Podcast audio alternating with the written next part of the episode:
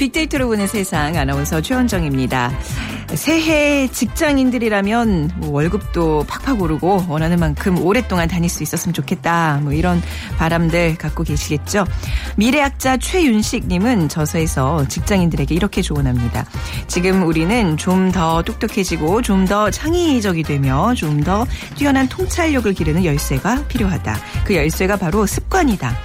창조와 혁신에는 나이나 학력에 차별이 없다. 습관이라는 비밀의 열쇠를 갖고 있으면 얼마든지 미래, 통찰, 창조, 혁신을 원할 때마다 쓸수 있다.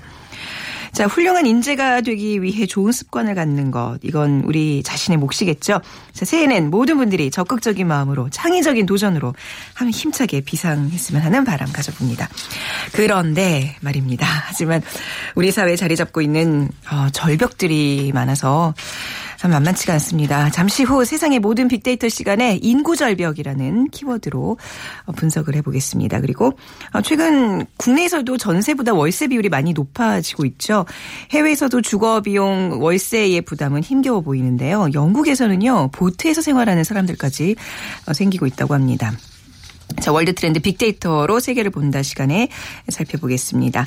자, 빅퀴즈는 오늘 영국에 관한 문제 준비해봤어요. 다음 중에서 영국에 관한 내용이 아닌 것은 어, 골라주시면 됩니다. 1번 18세기 산업혁명이 시작되었다.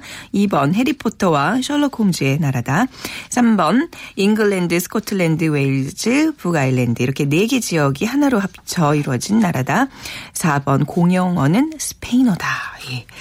오늘 당첨되신 분께는요. 5만 원 상당의 백화점 상품권 그리고 피부관리 전문점 얼짱 몸짱에서 15만 원 상당의 세럼 드립니다.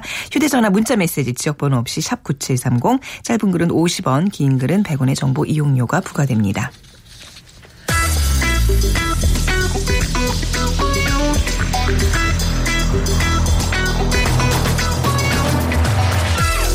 오늘 여러분이 궁금한 모든 이슈를 알아보는 세상의 모든 빅데이터 연세대 박희준 교수가 분석해드립니다.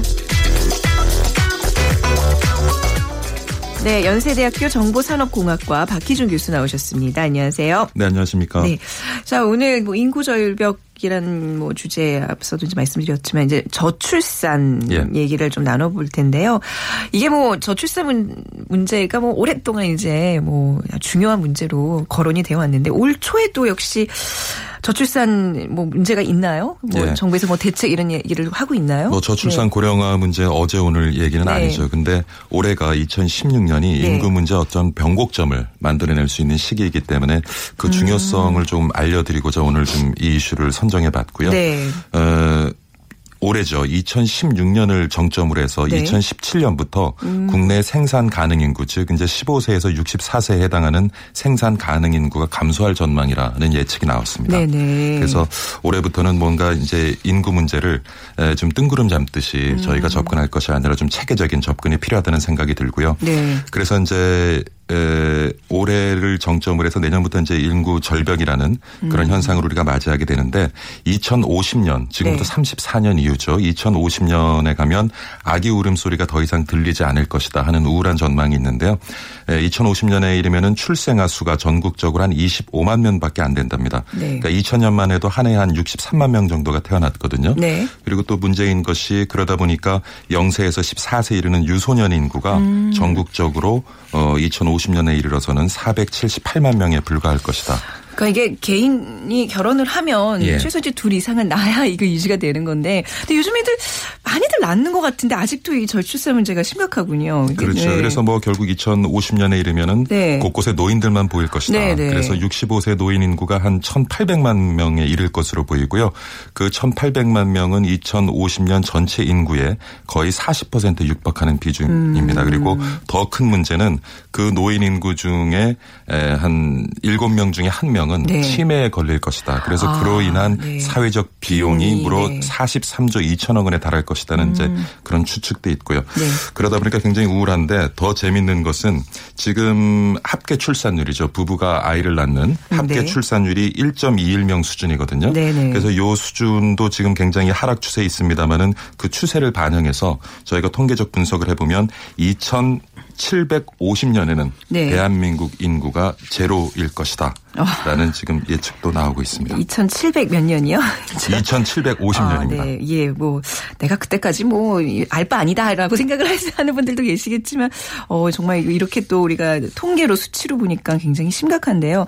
뭐 출산율이 떨어지고 고령화가 이제 심화되면 뭐 생산 인구, 일할 수 있는 노동력이 줄어드는 거니까 우리 경제 네. 부정적인 영향을 그렇죠. 미치게 되겠죠. 어떤 그래서 식으로 부정적인 영향을 미칠까요? 이제 올해를 정점으로 해서 네. 생산 가능 인구가 줄어들기 시작하게 되면요. 네. 에, 결국에는 이제 우리 잠재 성장률이 둔화된다는 것이죠. 음. 잠재 성장률이라고 하면은 물가 상승을 고려하지 않고 우리가 네. 가지고 있는 노동과 자본으로 생산해낼 수 있는 능력에 기반해서 어, 예측하는 성장률인데 그러니까 음. 뭐 쉽게 말씀드리면 우리 경제의 이제 활력이 네. 떨어질 것이다. 그래서 지금은 생산 가능 인구의 평균 연령이 한 40세 정도 됩니다만 34년 후인 2050년대에는 그러니까 우리 사회의 생산 주력 인구가 50세 네. 높아질 것이다 하는 지금 통계가 나와 있죠. 그래서 음. 이런 현상이 결국에 지속되다 보면 네. 구매력인 높은 노동 네. 인구가 이제 사라지게 되면서 음. 결국 우리 내수 시장은 점점 줄어들 수밖에 없고요. 네. 뭐 우리가 뭐 수출 주도형 경제를 가지고 있습니다만 최근에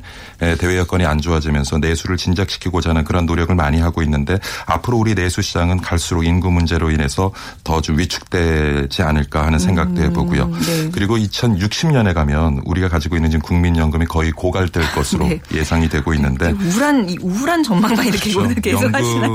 네. 내는 사람보다 이제 받는 사람이 네. 결국 그렇죠. 늘어날 것이다. 그러다 보면 네. 그 부분을 또 정부가 세금으로 메우다 보면 음. 재정 수지도 악화되고 나라 살림살이가 참 엉망이 될 가능성이 음. 높은 거죠.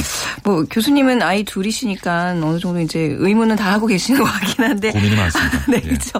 사실 이게 아이를 낳아라 낳아라 이게 강요할 수 없는 게 여건이 돼야 아이를 키우는 거잖아요. 정부 그렇죠. 대책은 그렇죠. 뭐 어떤 게 우리 이제 인구 절벽을 앞두고 어떤 대책을 사실 요번에 네. 지난해 말이었죠. 네. 제 3차 저출산 고령 사회 위원회에서 네. 제3차 저출산 고령사회 기본계획 음. 이제 수입을 했습니다. 네. 이제 2016년부터 실행이 돼, 금년이죠. 2016년부터 실행이 돼서 2020년까지 실행된 내용을 담고 있는데 네. 이 기간 동안 우리의 그 합계 출산율을 지금 음. 2.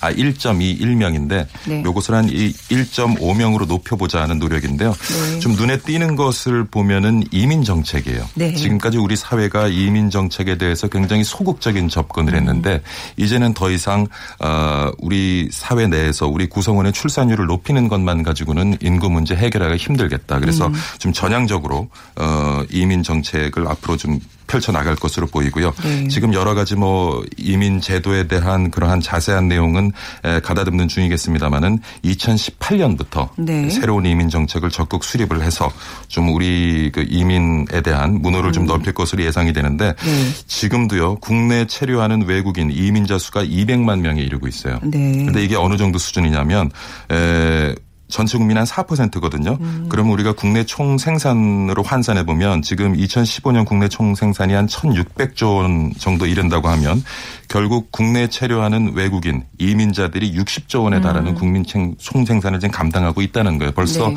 어이 외국 국내 체류하고 있는 외국인 이민자들이 국내 경제 담당하는 부분이 굉장히 큰데 이 부분을 앞으로 좀 늘려서 우리 네. 떨어지고 있는 그 생산성이라든가 음. 이런 것들을 좀 높이고자 하는 방안을 지금 내놓는 것 같아요. 그러니까 이제 뭐 사실 이민 정책으로 저출산 문제를 극복한다는 건 미분책인 거잖아요. 쉽지는 네. 않죠. 네. 그리고 사실 뭐 선진국에서도 네. 사실 이민 정책을 적극적으로 수용을 해서 어떤 네. 사회나 시장의 활력을 높이는 데 활용하고 있습니다만 부작용도 분명히 따르고 순혈주의를 아주 절대적인 가치로 여기는 우리 국민들이 네. 어 떻게 이민 정책을 음. 바라볼 것인가 그런 그렇죠. 국민적인 합의가 먼저 좀 음. 이루어져야 될 것 같고요. 네. 그리고 최근에도 보면은 그 국내 체류하는 외국인들의 음. 범죄율이 굉장히 지속적으로 가파르게 높아지고 있거든요. 네. 일부 집단적으로 채, 어, 외국인들이 체류하는 지역에서는 뭐 공권력이 닿지 않는 그런 음. 지역까지 지금 심심찮게 나타나고 있고요. 그래서 음. 우리가 어떤 법치주의를 확립하고 네. 그리고 그 이전에 어떤 국민적인 공감대를 형성한 이후에 네. 이런 이민 정책을 실행하는 것이 좋지 않겠나 그렇지 않으면 단지 어떤 출산율 때문에 이민 정책을 좀 적극적으로 시행하다 보면 어느 순간에 또 우리 사회에 큰또 음. 골칫거리가 되지 않을까 하는 생각도 해봅니다. 그러니까 이민 정책 외에 정부 정책에 어떤 변화들이 좀 있어야 될까요? 뭐 여기 전문가는 아니시지만. 예, 사실 네. 뭐 10년 동안 네. 사실은 그 출산율을 아, 참 이게 근데 보면은 네. 한 20년 전이죠. 우리 어렸을 때만 해 둘만 나잘 기르자. 그렇죠. 덮어놓고 났다. 거짓골 몸 면한다 이런 그렇죠. 예 캠페인을 그러니까 벌였었는데. 이렇게 장기적 인 관점에서 접근을 하지 못하고 굉장히 네. 단기적인 관점에서 접근하다 보니까 자꾸 이렇게 인구 문제가 음. 이제 만들어지게 되는데 지난 10년 동안에도 또 우리의 인구 정책은 주로 보육에 집중을 했어요. 네. 그러니까 문제는 뭐냐면 노동 시장에 여성 인구의 노동력을 유입시키는 것이 우리 국가의 생산성을 유지하는 방법이다라는 기조 아래서 네. 이제 보육 중심의 어떤 정부 지원을 했었는데 음. 이것이 사실 실효를 거두지 못했습니다. 음, 그리고 어, 출산율은 지속적으로 떨어지고 있고요. 네. 그래서 이번에 나온 그 3차 계획들을 보면 어떤 내용을 담고 있냐면 이제는 보육 중심이 아니라 음. 결혼을 일찍 하도록 일찍. 해야겠다. 아, 네. 혼인 시기를 앞당기도록 예. 어떤 정부가 지원을 해야 되겠다라고 하는데 가장 걸림돌이 최근에 뭐, 뭐 3포 세대는 뭐 여러 가지 말이 네. 있습니다만은 결혼에 가장 지장이 되는 것이 주거 문제라는 음. 그 통계 분석이 있어요. 그래서 이제 정부가 그것을 바탕으로 해서 에 좀 신혼 부부들의 네. 주거 문제를 해결해 주는 것에 좀 초점을 음. 두고 지금도 사실은 뭐 행복주택이라든가 국민 임대주택 등을 통해서 저렴하게 임대주택을 음. 국민들에게 보급하고 있습니다만은 이것도 사실 굉장히 자격 이 굉장히 까다롭거든요. 네. 그러니까 예를 들면 중견기업에 다니는 맞벌이 부분은 사실 여기 혜택을 받기가 힘들고요. 그래서 조금 이제 정부 지원금을 늘리고 해서 뭐 재미있는 얘기가 나는데 앞으로 전국에 출산 특구를 한 10군데 지정을 해서 운영을 하겠다 하는 그, 아, 그런 지금 방침도 출산 나오고 특구는 뭐 하는데요, 그러면? 네, 출산 네. 특구라고 하면은 네. 그러니까 기존에 있던 아까 말씀드린 행복주택이라든가 국민 아, 임대주택의 네. 수혜자들을 좀 더 늘리고요. 네. 그리고 출산 보육과 관련된 여러 가지 세제 혜택을 주는 아. 그런 공간들을 마련해서 네. 어, 신혼부부들이 조금 더 일찍 자리를 음. 잡고 출산할 수 있는 여건을 마련해 주는 그러한 뭐 지역이라고 하는데 아, 조금 구름 잡는 얘기 같기도 네, 하고요. 예. 제 주변에 보면 이제 뭐 아이 셋 낳고 넷 낳고 이런 정말 애국자들이 꽤 예. 있는데 아, 너무 힘들어해요. 아 근데 답답해요. 이런 거를 보면 항상 느끼는 네. 것이 사실 우리가 애 낳지 네. 않는 이유 그리고 결혼하지 않는 이유는 어떻게 보면은 교육 문제잖아요. 네. 한국 사회 가장 문제가 되는 것이 입시 중심의 어떤 교육 음. 그리고 그로 인한 어떤 사교육 부담, 이런 비용 부담인데 그런 것들 교육 한국의 어떤 교육 제도에 대한 근본적인 개선이 음. 없고는 이렇게 뭐 신혼부부들에게 값싸게 임주택을 제공하는 물론 좋은 하나의 방법이라고는 보여집니다만은 근본적인 해결책은 되기 힘들지 않나 하는 생각이 들어요. 뭔가 이렇게 피부에 와 닿는 정말 그런 정책들로 사람들의 출산율을 높이는 그런 정말 정책들 올해는 많이 좀 들어봤으면 좋겠습니다. 네. 네. 자 오늘 저출산 문제로 또 인구 절벽에 대한 얘기까지 나눠봤습니다. 감사합니다. 연세대학교 정보산업공학과 박희준 교수였습니다. 감사합니다. 네, 감사합니다. 네. 자, 빅퀴즈 영국에 관한 내용이 아닌 것 골라주시면 됩니다. 1번 18세기 산업혁명이 시작되었다. 해리포터와 셜록 홈즈의 나라다. 3번 잉글랜드, 스코틀랜드, 웨일즈, 북아일랜드 이렇게 4개의 지역이 하나로 합쳐 이루어진 나라다. 4번 공용어는 스페인어다. 정답 아시는 분들 빅데이터로 보는 세상 앞으로 문자 보내주세요. 지역번호 없이 샵 9730입니다. 짧은 글은 50원, 긴 글은 100원의 정보 이용료가 부과됩니다.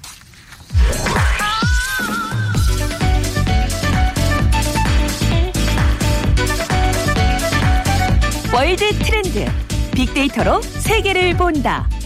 르몽드 디플로마티크 임상훈 기자와 빅커뮤니케이션 전민기 팀장이 분석해드립니다. 네, 임상훈 기자 그리고 전민기 팀장 두 분 나오셨어요. 안녕하세요. 안녕하십니까. 네, 안녕하세요. 네. 아, 월세. 뭐 이게 일련의 계획들이 뭐 많이 있으시겠지만 진짜 남의 집 살이 하는 분들이라면 올해 우리 뭐 전세값 오르면 어떡하지? 예, 월세값 오르면 어떡하지? 어디로 이사 가지? 이런 고민들 다 하고 계실 것 같아요. 근데 이게 우리나라 문제만이 아니라 지구촌의 문제라면서요. 예, 아까도 제가 얘기를 했지만 영국의 어떤 하원 의원이 요트에서 생활을 해서 또 화제라면서 이 소식부터 좀 알려주시죠. 네, 참 그 우리 입장에서 보기에는 국 그래도 국회의원인데 어떻게 이렇게 가능한가 싶은데. 네. 그러니까 조니 머셔라는 그러니까 초선 의원이거든요. 하원 초선 의원인데 네. 어, 아프간 포병 출신이었는데 그 대위로 전역을 해서 작년 5월에 어, 처음으로 이제 하원에 진출했다고 하거든요. 네. 근데 원래 이제 플리머스라고 하는 그 남부 해안 도시를 지역구로 가지고 있는데 의정 활동을 하면 아무래도 이제 런던으로 음. 와야 되지 않겠습니까? 그러면 런던에 집이 있어야 되는데 런던 월세를 보고 깜짝 놀랐다는 거예요. 네. 그러면서 이렇게는 제대로 살 수가 없다라고 해서 어, 전역하면서 자기가 그 돈으로 사두었던 그 요트를 음. 그 런던 근교에 있는 호수로 이제 끌고 왔다고 합니다. 이제 거기서 네. 이제 산다고 하는 건데 그러니까 런던 그러니까 그 미국 저 영국의 경우에 가족이 있는 의원한테는 숙박비 이제 지원이 나온다고 하거든요. 네. 이게 이제 2만 8 아, 2만 3천 파운드. 그러니까 얼마예요? 우리 우리나라 돈으로 하면 4천만 원 정도가 네. 이제 되거든요. 그러니까 이 정도면 월, 아, 저, 연, 그, 이 정도면은 그래도 음. 꽤 많이 나오지 않습니까? 글쎄요, 네. 근데 이것으로도 이제 그 어렵다는 거죠. 어. 그래서 이제 그 요트 생활을 하기로 했는데 물론 그 동료 의원들이 참 이상하게 쳐다보기도 한다고 합니다. 네. 근데 뭐 물론 그 청렴한 생활은 귀감이 되고는 있습니다만은 네. 그만큼 런던 집세 심각성을 보여주는 거죠. 아, 난방도 안 되고 이게 뭐. 청렴하다고 하기도 좀 애매하게 요트라는 것 자체가 굉장히 어떤 호화스러운 취미의 또한 상징이잖아요. 그렇죠. 근데 이제 네. 아주 호화스러운 요트도 아니고 아니고요. 아까 말씀드린 아. 것처럼 난방이 안 되고 음. 취사도 안 되고 네네. 그러니까는 뭐 그리고 씻을 씻기가 어려운 아. 어, 그러니까는 그 싱크대에 달린 그 뭐 이렇게 쪽 뽑아지는 그 호스 있지 않습니까? 네네. 그걸로 이제 대충 씻고 어. 뭐 그렇게 산다고 해요. 겨우 저 밤에는 침낭으로 음. 군용 침낭으로 덮고 떨면서 잔다고 합니다. 어, 아니 이게 하원 의원이 이런 정도의 생활을 한다면 일반인들은 참 어떻다는 얘기예요? 그러니까요. 네. 이게 참 그 런던 월세가 네. 그 최근 특히 그 2000 작년 15년 들어오면서 갑자기 이렇게 천정 어, 부지로 네. 뛰기 시작했다 그래요. 아, 최근 5년 동안 30% 이상 그 저 집세가 월세가 올랐는데 네. 2015년 아, 작년 한 해만 어, 영국이 4.5% 올랐는데 음. 런던이 12.2%가 월세가 올랐다고 합니다. 네. 이렇게 월세가 자꾸 오르는 이유가 그 이제 주택가가 인상이 되면서 어, 주택가가 인상이 되니까 당연히 주택을 사기도 어렵고 그러니까 월세가 이제 많아지는 그런 것도 있고요. 음. 아, 그리고 이제 저 이런 것을 이용해서 저 기존에 좀 낡은 아, 그런 것들을 고급형으로 고쳐가지고 어, 월세를 더 올리게 하는 어떤 그런 것들도 또 일정한 역할을 한다 그래요. 어. 그래서 어, 영국의 경우에는 평균 월세가 176만 원인데 모든 네. 주택이 평균 어, 월세가 런던의 경우에만 평균 500만 원이라고 합니다. 음. 그러니까 엄청난 뭐 차익이 있는 거죠. 그러니까 네. 다른 지역만 해도 그래도 살만한데 네. 런던의 경우는 뭐 어. 13년째 폐가가 됐던 어떤 한 주택이 16억 2천만 원에 그 경매됐다는 그런 소식도 어, 들리고 있거든요. 네. 아 근데 우리나라에서도 사실 저도 이제 지금 살고 있는 집 월세를 내고 있는데 남 얘기가 아니에요. 그래서 뭐 월세에 대한 뭐 SNS상에서의 반응이랄까 네. 뜨겁죠. 항상. 네. 네. 지난 1년 동안 월세에 대한 언급량을 봤더니 20만 건이 넘고 있는데 네. 그 전년도보다는 30% 정도 증가된 수치고요. 이 월세와 함께 등장하는 연관어를 보니까 뭐 보증금이라든지 집, 음. 전세, 아파트, 임대, 서울 뭐 이런 단어들이 쭉 올라오는 걸 보면은 집에 대한 어떤 관심 그리고 어 전세에서 월세로 돌아가는 지금 현실 속에서 우리 국민들이 얼마나 어려워하고 있나 알 수 있고요. 이 월세에 대한 여론 동향을 살펴보면은 네. 대부분이 역시 부정적인 반응들이 많습니다. 네. 뭐 밀리다, 비싸다, 음. 헬조선, 고통, 과밀 네. 이런 것들인데 어, 앞으로 이 월세에 대한 전환율이 더 높아질 것으로 보여서 음. 아마 월세에 대한 이런 것들이 우리나라도 역시 전 세계적인 추세를 따라가지 않을까 그런 상황입니다. 네. 사실 전세 낼 때는 좀 전세금 내고 나서 몇 년간 뭐 2년간은 이제 생각을 안 하고 있어서 마음이 편한데 이게 요즘은 다 이렇게 전세로 전환하는 추세인 것 같아요. 그렇죠? 그렇습니다 네. 지금 저금리 시대가 아무래도 계속되다 보니까 네. 이 주택 임대차 시장이 월세 시대로 지금 빠르게 음. 전환되고 있거든요. 그러니까 지난해 전국에서 거래된 임대차 계약 10건 중에 4건 정도가 지금 월세였던 것으로 조사가 되고 있거든요. 네. 특히 전세보증금 인상분을 이 임대료로 전환하는 형태 이른바 반전세라는 것들이 많이 있잖아요. 요즘에는 네. 어느 정도 돈을 걸어놓고 그다음에 월세로 조금 더 내는 건데 이런 거래가 특히나 크게 늘고 있습니다. 어, 금리가 워낙 낮다 보니까 이 매달 10만 원에서 20만 원이라도 임대 수익을 거두려는 집주인들이 네. 많아졌기 때문인데 음. 그 국토교통 통계 누리를 보니까 지난해 1월에서 11월 중에 전국 월세 거래량이 59만 7천 건 정도 되고요. 음. 전체 임대차 거래가 135만 3천 건이니까 44.1%를 차지하는 겁니다. 2013년에 39.3% 그다음에 2014년에 41%에 이어서 지금 임대차 시장에서 월세가 차지하는 비중이 또 빠르게 늘어나고 있는데 아무래도 한꺼번에 큰 돈을 마련해야 하는 부담도 좀 줄이고 그다음에 네. 깡통 전세라고 하죠. 그 위험에 대비한다는 측면에서 세입자들과도 아마 이해타산이 맞아서 그런 게 아닌가 그런 분석이 있습니다. 네. 전민기 팀장도 이제 뭐 신혼이신데 그래도 이 중에서는 네. 뭐 월세 내고 사세요? 아니면 저는 네. 지금 약간 반전세 반전세 그렇죠. 예. 굉장히 근데 힘들지 않나요? 이게 월급에서 예, 벌이에서 얼마 그 일정액을 딱 띄어서 이렇게 낸다는 게 보통 일이 아닌데 네.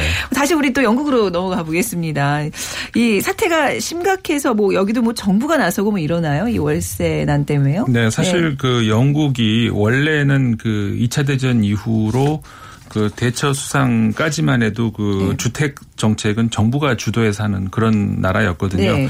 근데 뭐 잘 아시다시피 이제 대처리즘이라고 해서 음. 그러니까 최소 정부 그리고 네. 이제 모든 것들 많은 것들을 그 민간에게 넘겨주는 그때부터 영국의 이제 그 주택 정책이라는 것이라기보다는 이제 민간에게 모든 게 넘어가면서 어 당연히 민간이 음. 그 주도를 하게 되면은 아무래도 그 집값이 오르지 않겠습니까? 네. 아, 그렇게 되면서 이제 어, 이렇게 결과가 이 작년 같은 경우에 뭐 음. 이렇게 정말 상상을 초월한 정도로 이제 월세가 오르게 됐는데 그래서 이제 어, 영국 정부가 결국은 나서고 있는 모양이에요. 음. 그래서 이제 중과세를 도입을 해서 예를 들어서 그러니까는 어, 보통 우리가 두, 이 주택을 가지고 있다든가 그렇게 경우에 그 두 번째 주택의 경우에는 임대를 목적으로 하는 그런 주택일 경우 가능성이 많지 않습니까? 네. 이제 그런 경우에 엄청난 세금이 이제 부과가 된다든가 음. 뭐 이런 거. 어, 그래가지고 이제 그 집값을 잡으려고 하고 이제 그, 그 세금을 가지고 이제 어, 그 결혼한 지 얼마 안 되는 그런 네. 저 신혼 부부들한테 이제 어저 저 지원이 가는 이런 제도들을 많이 도입을 하고 있는데 어뭐 영국에서도 이제 그런 지적들이 많아요. 네. 이런 것으로는 근본 대책은 될 수가 없다. 음. 뭐 그러면서 이제 근본적으로 그 정부가 이제는 좀 정책적으로 나서야 되지 않겠느냐 이런 이제 이야기들이 많이 나오고 있습니다. 네. 다른 나라의 경우에도 이제 우리가 우리나라 또 이제 영국 얘기를 해봤는데 네. 월세 때문에 이런 현상들이 있어요. 어때요? 좀 뭐 지구촌의 현 현상이라고 네, 그랬는데. 그렇죠. 네. 사실 영국의 문제만은 아니고 아까 전민기 팀장님 말씀하셨습니다. 네. 우리나라도 그렇고 이제 저 비교를 해드리기 위해서 영국의 실례를 하나를 잠깐 들어드리면요. 예를 들어서 이제 영국의 한 그 대학을 졸업한 어, 솔로 한 명이 이제 직장을 그 구하고 그다음에 이제 월세를 살 수 있겠다 해서 월세를 구했다고 해요. 이제 실제 일, 일입니다. 네. 어, 월 90만 원. 아, 이 정도면 괜찮겠다. 네. 여기다가 이제 뭐 공과금 좀 하면 이제 월 100만 원 정도. 네. 가봤더니 이게 어떤 집이었냐면 제가 사진으로도 봤는데요. 네. 그외 그 그림으로 보여드릴 수는 없습니다만 왜 계단 밑에 이렇게 삼각형 모양으로 된 공간이 있지 않습니까?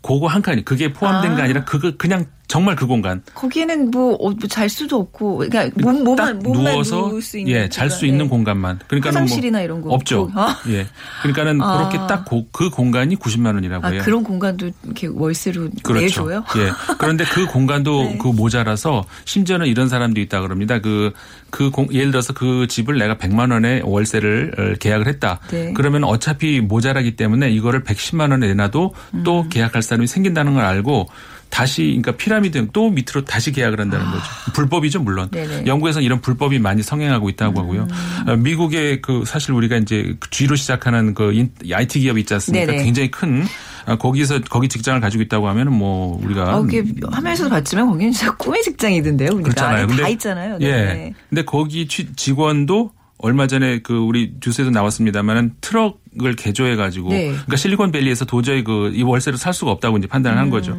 그러면서 트럭을 개조해 가지고 거기서 잠을 자면서 음. 뭐 씻는 거나 먹는 거는 이제 식당이나 어디 뭐 이런 데서 네. 저 하고 어 그런다는 그 저 기사도 나왔었고 그리고 이제 스페인하고 저 이런 런던을 비행기로 출퇴근을 하는 그런 사람들도 나오고 있을 정도고요. 그게 오히려 더 비용이 덜 든다는 얘기잖아요, 그렇죠. 지금. 어, 네. 저기 전체적으로 유럽의 경우를 보면요. 그러니까는 작년의 경우 특히 남유럽이 많이 어렵지, 어렵지 않습니까? 네. 그리스, 이탈리아, 프랑스 이런 나라들의 경우에는 월세가 좀 떨어졌어요, 사실. 음. 근데 영국, 독일, 어, 스웨덴, 그러니까 좀 상대적으로 북쪽 유럽의 경우는 월세가 많이 올라갔고요. 네. 이 유럽 EU 평균으로 따져도 월세가 지금 계속 올라가고 있고 그리고 뭐 유럽뿐만 아니라 홍콩의 경우도 그래요. 이제 15평 정도 우리나라 평수라면 15평 정도인데 이게 월 300만 원 정도 한다고 하니까 음. 그래서 이제 홍콩 사람들의 경우는 대만으로 지금 이민 가고 있는 사람들이 많이 늘어나고 있다고 하거든요. 음. 음. 뭐전 지구촌의 문제인 것 같습니다. 네. 아, 진짜 뭐 길거리에 나앉겠다라는 얘기들을 이렇게 월세 때문에 하는데 실제로 그런 경우들이 지금 이, 이, 뭐 발생을 하고 있네요. 방금 이제 뭐 비행기 타고 출퇴근한다는 분도 뭐 사람도 있었지만 최근에 CNN에서 그 영국 월세가 비싸서 이제 스페인에서 실제로 출퇴근하는 사람이 소개가 됐었어요. 그렇습니다. 네. 이 미국 CNN에 소개된 샘 쿠큰이라는 남자인데요. 네. 지난 2013년 10월부터 지금 영국과 스페인을 오가면서 음. 국제적인 출퇴근을 하고 있습니다. 그래서 쿠큰이가 현재 런던의 한 소셜 미디어 회사에서 근무를 하고 있는데 어, 런던의 살인적인 집세를 정말 감당을 할 수가 없어서 네. 일주일에 4번 바르셀로나 엘프렛 공항에서 비행기를 타고서 1,500km 떨어진 지금 영국 런던 스탠 스탠스테드 공항에 간 뒤에 네. 오전 9시 30분까지 이제 회사에 출근을 한다고 합니다. 음, 일주일에 네 번. 예. 그러니까 런던 얼마, 웨스트 얼마 드는 거야, 미안. 그렇죠. 예. 그러니까 런던 웨스트햄스테드 방 한 개짜리 아파트 월세가 한 264만 원 정도인데 네. 뭐 여기에 세금이 또 붙고요. 그리고 교통비도 또 붙다 보니까 굉장히 많은 돈이 나가게 된 거예요. 그래서 네. 매달 한 300만 원 넘는 음. 돈이 필요했는데 근데 바르셀로나 경우는 방 3개짜리 아파트가 한 3분의 1 가격이에요. 네. 그래서 어 그다음에 라이언 에어라는 비행기, 지하철 이용 요금 해 봤자 지금 어 훨씬 더 적게 드는 거죠. 그래서 음. 총 1,358달러로 런던보다 한 300파운드나 비용이 적게 드는 겁니다. 그래서 네. 우리나라 돈으로 하면 100만 원 정도. 그러니까 어, 이 돈을 아끼면서 그냥 차라리 내가 시간을 투자해서 네. 출퇴근을 네. 하겠다 이런 상황인데 이 사람이 인터뷰를 봤더니 재밌는 게 네. 아침마다 비행기를 타잖아요. 네. 그러다 보니까 의외로 여러 번 마주치는 사람들이 있더래요. 아, 그러니까, 그러니까 자기 말고 또 있다는 어, 얘기죠. 그러네요. 그렇죠. 그래서 나와 비슷한 생활을 하는 사람들이 지금 나뿐만이 아니다 이런 네. 걸 지금 음, 밝히고 있어서 화제가 되고 있습니다. 새로운 또 삶의 패턴으로 이렇게 자리를 잡고 있는 거네요. 예. 아니 뭐 이제 우리나라에서도 이렇게 뭐 좀 직장 먼 분들은 KTX 타고 왔다 갔다 네, 출퇴근 그런 있는데 이거는 비행기를 타고 아 심각하네요. 이게 우리나라라고 이제 이러지 말라는 법 없을 것 같아요. 어디 위성 도시에서 출퇴근하면서 그 비용들 뭐 어떻게 보면 비용도 비용이지만 가정도 해체될 수 있는 거고요. 건강에도 문제가 생길 수 있고 아 그렇죠. 예, 우리의 곧 미래를 지금 내다보는 것 같네요. 런던의 그 월세 시장 얘기가요. 예. 그렇습니다. 예. 사실 뭐 저기 우리나라의 경우도 네. 지금 그 인구가 줄어가는 것이 어떤 큰 문제 아니겠습니까? 네. 다, 그 단기적으로 혜택 저 해결이 안 되는 그런 문제인데 저 영국의 경우도 이 주택 문제 이게 단기적으로 혜택 저 해결이 안 되는 그런 문제 아니겠습니까? 이거는 정말 장기적인 어떤 그 플랜이 정부에서 음. 나와야 되지 않나 그런 생각이 드네요. 네. 그러니까 어떤 뭐 한국과 좀 비교했을 때 유사점 차이점 좀더 짚어주시겠어요? 네. 글쎄 뭐 네. 한국하고 아까 말씀드렸다시피 네. 이제 그 결국은 집세가 올라가는 문제는 네. 어떻게 보면은 그, 그 월세의 문제에 어떻게 보면은 그 원인이 되고 있지 음. 않습니까? 그러니까 네. 그런 차원에서는 비슷한 문제인 것 같아요. 네. 그리고 이제 워낙 이제 중, 집중화되고 런던의 경우도 그 유럽의 다른 독일이라든가 이런 나라들에 비해서 수도의 음. 집중 현상이 크지 않습니까? 네네. 파리 같은 경우도 그런 경우인데 그 주로 그런 도시들이 집값이 이제 엄청나게 오르는 그런 경우 우리나라 서울이 이제 딱 그런 경우 아니겠습니까? 네네. 뭐 도쿄도 마찬가지겠습니다만 그렇죠. 네. 그러니까 지방 분권화라든가 뭐, 뭐 여러 가지 그 정책을 수립하신 분들이 대책이 많이 있을 수 있겠지만 하여간 음. 짧은 기간에 될 수는 없는 어, 정말 그 아까 말씀하셨습니다만 우리나라의 미래가 될수 네. 있는 그런 문제인 것 같아요. 같아서 네. 어, 정말 그 저 우리가 주시해봐야 되지 않는가 이런 생각이 듭니다. 그렇죠. 우리가 처음 다뤘던 그 저출산 문제도 그렇고 이제 월세도 그렇고 단시간에 어떻게 해결될 수 없는 너무나 구조적인 문제인데 말이죠. 네. 네. 자 오늘 두 분과 함께 영국의 전세난에 대해서 살펴봤습니다. 감사합니다. 감사합니다. 네, 르몽드 디플로마티크 편집위원이신 임상훈 기자, 빅데이터 전문가이신 빅커뮤니케이션 전민기 팀장과 함께했습니다. 자 오늘 예 영국에 관한 내용이 아닌 것은 네, 4번 스페인어가 아니죠. 영국은 영어 씁니다. 네, 영어의 나라입니다.